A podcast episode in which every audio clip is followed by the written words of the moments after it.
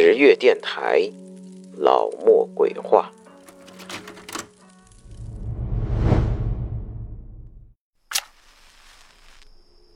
欢迎收听老莫鬼话。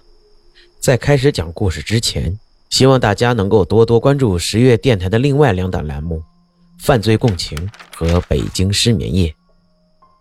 好了，故事即将开始，你准备好了吗？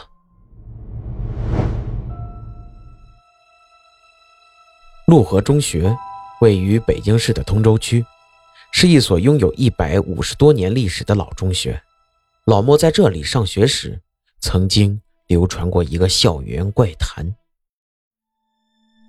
高中三个年级的学生校服颜色是不一样的，我那届是蓝色的，而其他两个年级是红色和绿色的。但总有人说，曾看到过黑色校服的身影。有人说是在食堂，有人说是在草坪，也有人说是在钟楼，但每个人都无法描述出穿黑色校服的人的模样。我也就对此没当回事只当是同学间吹牛逼的笑谈罢了。直到高三那一年，夜幕降临，教学楼灯火通明。高三的孩子们在教室中奋笔疾书，这是改变命运的一年。睡眠在这一年是可以被牺牲的。哎，你听说了吗？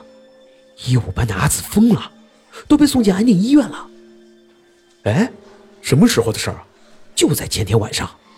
听说是阿紫在教室自习太晚了，十一点还没回宿舍，也联系不到。最后，宿管阿姨和保安在教学楼一层的水房里找到他的。找到的时候，他就疯了，嘴里还念叨的什么黑校服。黑校服？哎，你可别吓人！我一直都当黑校服传说是个玩笑呢。你可真别当个玩笑。据说那天找阿紫的宿管和保安都看到黑。我操！老莫，你想吓死我？突然出来一惊一乍的。我说你俩。八卦聊得挺起劲儿啊，还不回去复习？正当我们三个往教室方向走时，我的余光扫到了李建然，他似乎在偷听我们的对话。自从阿紫精神出现了问题之后，李建然似乎也变得有些奇怪。阿紫和他还有刘鑫，是我们班级的前三名。李建然是这群学霸中最外向的。还担任着校话剧团的团长，但自从阿紫出事那晚之后，他这两天开始变得沉默寡言，而且对于阿紫相关的热点话题，他也从来没有谈论过。我也是话剧团的一员，虽然已是高三，但对于我这种年级末尾的学生，老师很少干涉，我依然参与着话剧排练。又过了几天后，剧团在排练《雷雨》。我饰演周朴园，因为需要画胡子，时间比较长，所以化妆室最后就剩下我一个人。我对着镜子仔细地将胡子粘上，突然从镜子上晃过一道黑色身影，胸前抱着一堆东西，速度很快。我敏锐地觉察到异样，立马冲了出去，但是因为穿着长袍，并没有追到那个人。一种不好的预感从四面八方涌入我的脑中。下了晚自习，一六班的学霸刘鑫因为需要值日，所以和另一位同学留了下来。二人并未交流很多。那位同学拿起扫帚，开始扫起地来；刘鑫则拿起墩布向水房走去。由于他们是实验班，所以他们班的学生总是最后一个散尽。一股冷风透过窗户缝袭来，让刘鑫不禁打了一个寒颤。这也使他加快了脚步，想早点回到宿舍。周围除了一点点从教室传来的扫地声，没有一点声响。刘鑫打开水龙头，哗哗的水声掩盖了扫地声。刘鑫熟练地开始涮起墩布，有些污浊的水顺着排水口流下。成漩涡状，他盯着水池中的漩涡发愣。慢慢的，他意识到水的颜色似乎有些不对劲。凑近一看，水池中的水分分明是鲜红色的，看起来像血液一般。刘鑫失声叫了一下：“啊！”缓过神来，又向水池看去，鲜红色的水消失了，只有那漩涡状的清水缓缓向排水口流下。他心想。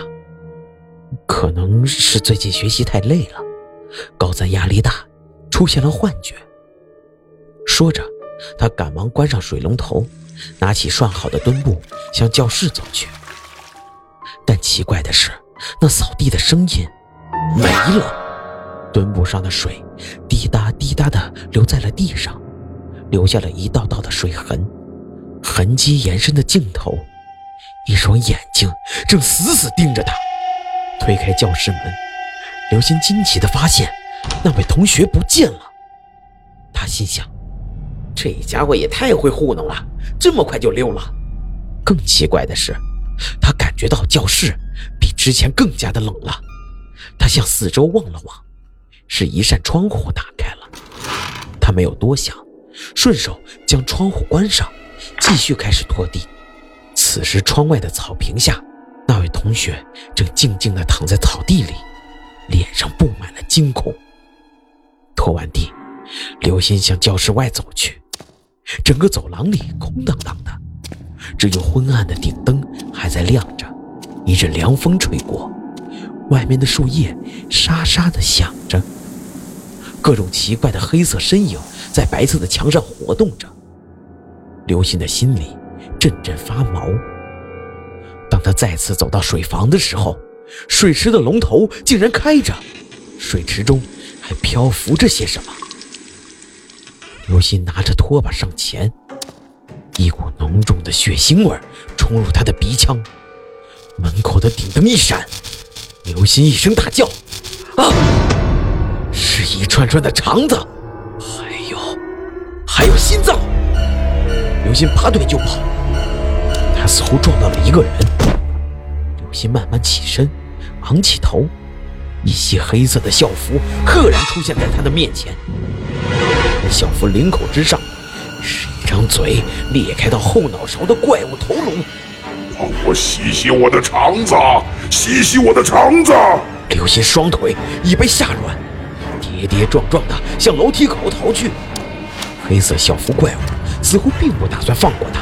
紧追不舍，刘鑫泛软的双腿在一个拐角终于支撑不住，整个人拍在地面。此时的他已经恐惧到发不出任何尖叫，仿佛下一秒就要昏厥过去。一柱灯光突然在楼上某处射出，厉建然，收起你的把戏吧！我拿着从保安处带来的强光手电筒，在楼上大喝着。而那个黑衣怪物也停止了张牙舞爪，静静地立在刘鑫面前。你以为从话剧社偷点道具就能蒙得了别人吗？黑校服怪物依然不为所动。我手里拿着道具内脏，愤怒地从楼上下来，一把甩在黑校服怪物身上。你是年级第三，是不是以为干掉年级前两名，你就能获得保送名额了？我继续冲着黑小福怪物怒吼着。但此时，从楼道尽头传来一个熟悉的声音：“保送名额有两个，并且保送不是给第一名的，是给第二名和第三名。”我转头看向楼上，李建然赫然站在楼梯旁，昏暗的手机灯光照射着他的脸庞。阿紫，我知道校方的这个决定不公平，你是第一名。他们觉得你能自己考上名牌大学，把名额给我们确实不应该。我可以把我的名额给你，收手吧。我听到李建然的这番话，也被震惊在了当场。此时，黑色校服怪物伸出双手，缓缓摘下头套，一头秀发下是一张惨白的脸。没想到那天，竟然没吓到你。为什么后来不揭穿我？我觉得你不应该是那种人，而且那晚你下午失败之后，我就打算不要这个保送名额了。但没想到你连刘鑫都不放过。阿紫发出阵阵惨笑，突然冲向倒地的刘鑫，发了疯的一样掐住刘鑫的脖子。我见状，立马上前去拉阿紫。真没想到，阿紫在这么多人的眼前都敢行凶。我奋力地拽着阿紫的衣服，没想到阿紫的力气却出奇的大，我竟然完全拉不动她。李建然也下来帮忙。就在刘鑫双眼逐渐开始无神之时，阿紫的黑色校服被我和李建然在拉扯中撕裂了，我和李建然都因为失手摔在了地上，而阿紫却在此时停下了手，像被抽去力气一般，和我们一同倒在了地上。后来校警赶到了，将阿紫和刘鑫送到了医院。这件事儿也在学校的调和下到此为止。李建然将保送名额送给了阿紫，而刘鑫也没有追究阿紫。毕竟阿紫在医院醒来后，痛哭着给刘鑫道了歉。毕竟我们都是高考在即的学生，一切还是尽快回归正常最好。转眼半个月过去了，我还是混迹在话剧社中。这晚送走排练的学弟学妹们，我准备检查下各个房间，然后锁门。这时，我听到道具间里有一阵悉悉嗦嗦的声音。我小心地凑上前，缓缓开了一个门缝，向里面望去。只见李建然一个人对着墙，不停的在念叨着一句话：“凭什么要把保送名额让给阿紫这个贱人？”保送名额是我的，是我的，是我的，是我的，是我的，保送名额是我的。